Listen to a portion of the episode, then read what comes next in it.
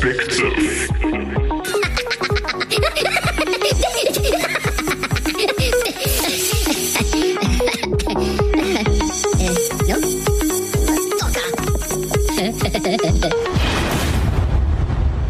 Greetings and welcome to the Table of Perspective, where we take a deeper look into how the internal narrative of an individual determines his response to life and all it entails.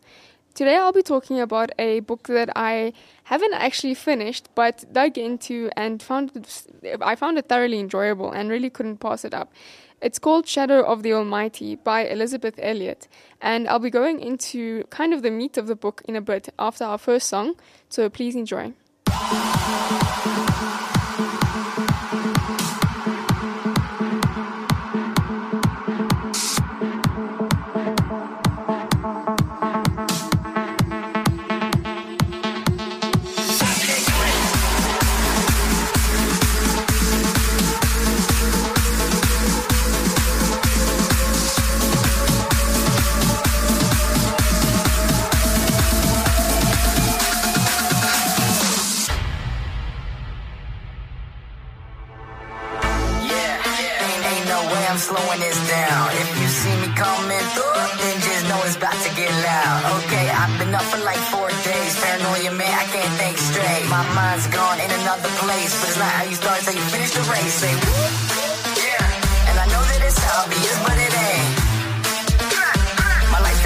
Like it was a bank.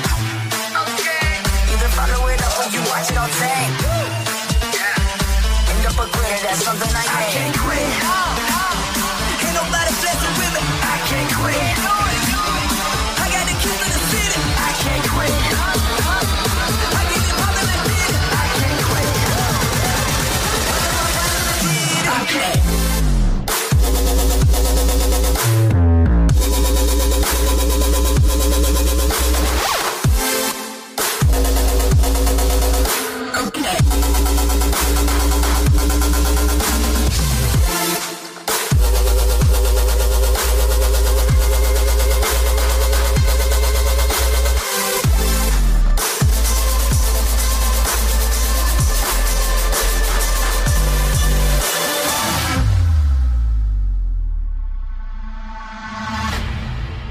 Lord knows I got hoes started rolling. I see hate in they eyes. Know yourself, know your team. Do they want you to win?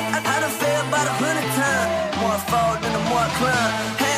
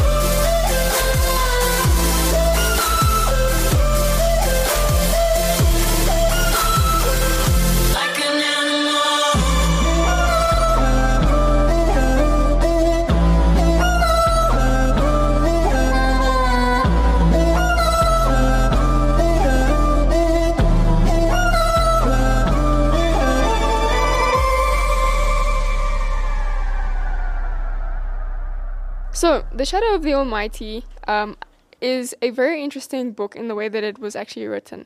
Um, I didn't know this in the beginning when I had picked it up. I kind of blindly picked it up and started reading it.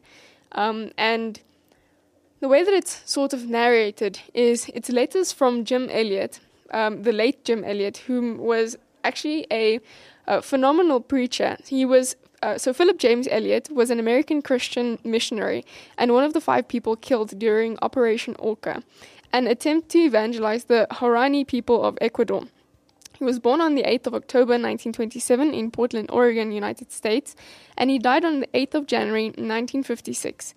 Um, there was multiple movies that were made, was made about his story, as well as um, uh, several books that were written.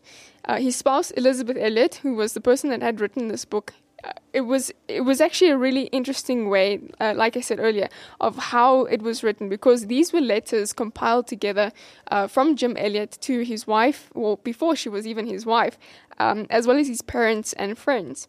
So um, if I go into a little bit of what the book is about, the way that some of the crit- the critics had written, um, I guess, observations of the book goes as follows.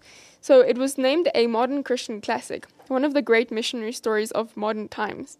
Elisabeth Elliot's account is more than inspirational reading. It belongs to every heartbeat of evangelic uh, witness.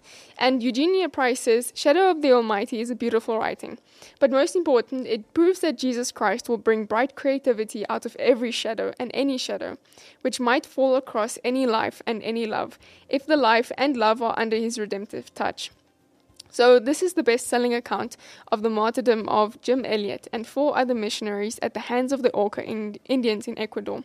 Elisabeth Elliot makes full use of Jim's rich and revealing diaries to expose the roots of what makes a person at the threshold of life commit his very being to a God who might feel or whom he felt might call him to an unexpected death at any time. Elisabeth Elliot gives us the vivid details of a life hid in Christ in God and creates a portrait of a figure who continues uh, to inspire many. So, um, if you've ever read anything up on this specific book, um, there's, I guess, a, a quote that always comes up, and I just want to find it. So, in the prologue, uh, he wrote these words, Jim Elliot, when he was a college student in 1949. He wrote, He is no fool who gives what he cannot keep to gain what he cannot lose. And then it goes on to say that seven years later, on a hot Sunday afternoon, far from the dormitory room where he's, um, where those lines were, li- were written, he and four other young men were finishing a dinner of baked beans and carrot sticks. They sat together on a strip of white sand on the Curaray River, deep in Ecuador's rainforest, waiting for the arrival of a group of men whom they loved but had never met. Savage Stone Age killers, known to the world now as the Aucas. Two days before, the hope of years had been partially fulfilled. Three of these Indians had met them on the beach where they now sat. The first friendly contact, long anticipated and carefully prepared for, had uh, been completely successful. The interesting thing about this book uh, is as you begin reading it, they sort of throw you at the deep end of what happens in the book. Um, you have this constant mindset or anticipation of how exactly the story will follow through. Because you know in the beginning what will happen in the end. And it's kind of as you read there's the i guess the the building up of how that story came into play.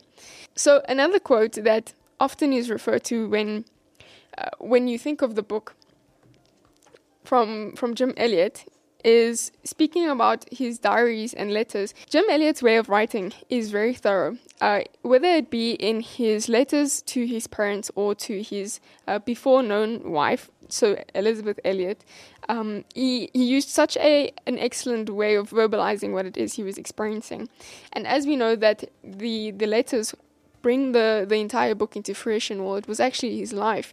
You have this different perspective of an intimate relationship with God through a person who was writing down his very thoughts and um, his, his observations of scripture and the miracles that had happened in that process. And oftentimes he'll incorporate scripture and poems and poetry into those letters. So, for instance, um, on page 66, when he was around age 20, he had written um, a letter and there was a poem that he had added in. So it says, Thine eyes shall see the king of his in his beauty. They shall behold the land that is very far off. He was in the process of coming to understand whether or not it was God that was leading him into missionary work because he had gone to Wheaton College and had done excellently. Although it was a constant struggle for him of uh, befriending people and actually finding out what the purpose of that would have been. And in that process, he had exchanged several letters, or actually many, many letters, with his before known wife. They had gone through an experience where they were kind of on not sure of whether or not they were supposed to be together. And there were several occasions where he was able to visit her and her family. Um, they had gone to the same university but had been in, in different classes at, at one point. And when they had completed that, she had gone into a separate type of ministry. And he was kind of catching up in, in trying to find out whether or not it was something worth pursuing. Uh, what's really, I guess, pleasant or, or yeah, quite, quite, I would say it's pleasant, is to see the, the respect that they had in that relationship uh, as they were watching it come to fruition. And so there was a very a wholesome, wholehearted uh, kind of theme that ran through all of the letters that they had written. There was obviously some things that she had uh, removed from, from the book or omitted for obvious reasons because some things had not necessarily applied to the story itself. But this one poem that I wanted to read goes as follows. There the red rose of Sharon unfolds its heartsome bloom, and fills the air of heaven with ravishing perfume. Oh, to behold it blossom, well by its fragrance fanned, where glory, glory dwelleth in Emmanuel's land. And he says, um, he adds to that, he knows our love and is touched by sympathy within. And I feel he holds us from each other that he might draw us to himself. Let us pray individually. Draw me, and it may be that when we are allowed to say together, We will run after thee. And I will wait upon the Lord that hideth his face from the house of Jacob, and I will look for him.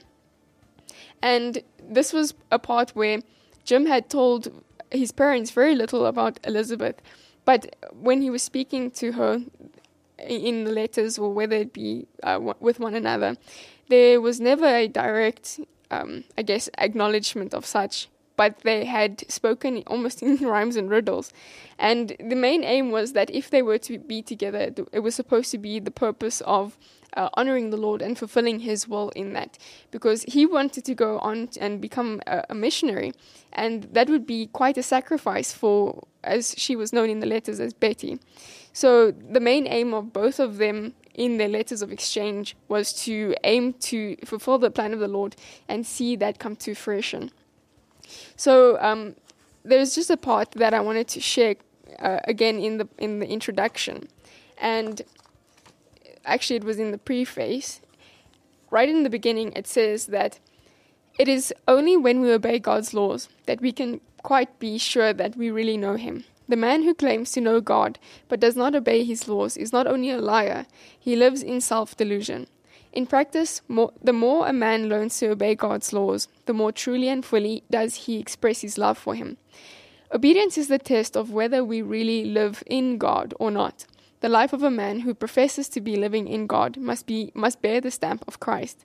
And as you actually read through the book, it is very evident that this was something that Jim Elliot had not only followed but had strived to constantly progress in. His life was constantly impacting people. His life was constantly a, a testimony of how the word was alive in him. It wasn't merely a theory that he had believed in or an argument that he had against others, but in actual fact, it was the living God whom he had served, had found his mark in his world, and everything that he did was central around that position. Something uh, that I found really in- enjoyable actually um, is that they are pointing in the letters that he had written about the struggles that he was having, not only in his faith but in decision making, and it's it's actually highly encouraging because for many, the scripture that comes to mind when you're enduring something challenging is that though I walk through the valley of the shadow of death, I will not feel fear any evil, but by thy rod and thy staff you will comfort me. And the thing is, it is a process of walking through the valley. In the valley, you do not see the other end because you're enduring it. And the, having this testimony of Jim Elliot, seeing him walk through the valley and actually hold on and grasp onto God's word and his promises and write about those very experiences where it almost seems as though he was, um, I guess, rejecting God or having doubts and fears all of those things do come in the flesh, but they are not the ultimate end. And seeing God's faithfulness in redeeming him out of those situations and actually uh, building his character so that he could fulfill far more uh, was highly encouraging. And and if anything, that is maybe the the central reason why I'd highly encourage you to read this book. Um, but we're going to go into the preface right uh, just after the, a break where we have our second song. So please do enjoy.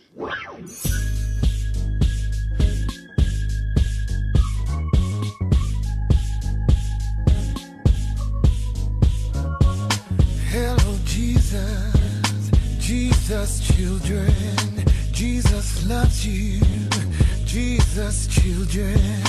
Hello, children, Jesus loves you America. Mm. Are you hearing what he's saying? Are you feeling what you're praying? Are you healing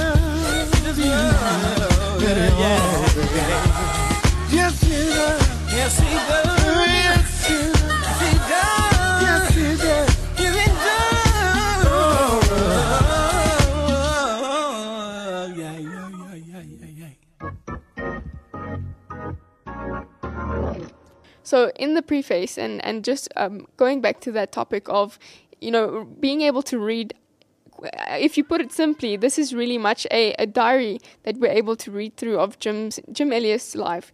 And, you know, when he comes to his end, as you, you do find out in the beginning, um, having died as a martyr for, for the sake of, of sharing the gospel with someone who blatantly um, rejected you and rejected them so far that they, they literally killed them. Um, and in the preface, it says, speaking again of that, that section where a life of a man who professes um, must bear the stamp of Christ, it says that these words, written about AD 90 in the first epistle of John, embody the radicals of Jim Elliot's life. Obedience leads to knowledge. Obedience is the expression of love to God. Obedience means that we live in God, and if we live in Him, our lives bear the stamp of Christ. Some who pick up this book may make no claim to know God. Others may make the claim but be victims of self delusion that John observes. Yet others may know him, and others obey him, but wonder sometimes at the value of this knowledge and this obedience. I think that this book will have something to say to all three. If those in the first category want to know God, they may perhaps learn how. Those in the second category or second group might find that they are missing a great deal by not backing up their claims with action. And those in the third category may be encouraged to pursue their course. Jim's aim was to know God. His course, obedience, the only course that could lead to the fulfillment of his aim. His end was what some would call an extraordinary death. Although in facing death he had quietly pointed out that many have died because of obedience to God, he and the other men with whom he died were hailed as heroes, martyrs. I do not approve, nor would they have approved. In the distinction between living for Christ and dying for him, after all, so great, or is not the second the logical conclusion of the first? And I think that that puts it really quite well on not only the purpose of the book, but um, as they go on to say, furthermore, to live for God is to die daily, as the Apostle Paul put it. It is to lose everything that we may gain Christ. It is in thus laying down our lives that we find them. The relationship between man and God is a very practical one. It finds its sphere of operation in the common life. And um, just to close off there, that is that is really the essence of the book. Is that in the common life, when we are faithful and, we, and when we pursue Christ, and when we actually allow God to to to do as he as he would, to be miraculous in the most insignificant, to be sovereign in our lives, to be our Lord and Savior. And when we're able to surrender the insignificant, that makes up the large parts of our life. As C.S. Lewis actually mentioned, is that those interruptions, those insignificant small parts of our lives, that is the very thing that makes up the years that we live on earth. And when we surrender those insignificant small decisions, we see that we can look back with a testimony of a life miraculously lived. And that was very much the, the testament of Jim Elliot. And so I hope that you enjoyed it, and I do encourage you to read it. And if you ever do, um, I, I, you should probably have a notebook to take notes of it because uh, even as I read, I, I remembered some of the quotes that he had added in and perhaps some poems. Um, but always expecting yourself to remember it doesn't quite work that well. So I do hope that you are able to maybe even just share a bit of time in this book and uh, be inspired by it. So have a great day and cheers. All the choices you made, did you make them again, again, again? Like what you're listening to? Of course you Of do. course you You make them again, Follow us on all social media platforms and engage with us. Subscribe to us on Apple Podcasts and YouTube. This is Ready on Demand. This is Ready on Demand. What you want when you want it. It's Active FM. you make them again? Active FM, the Netflix of radio, but better. Again.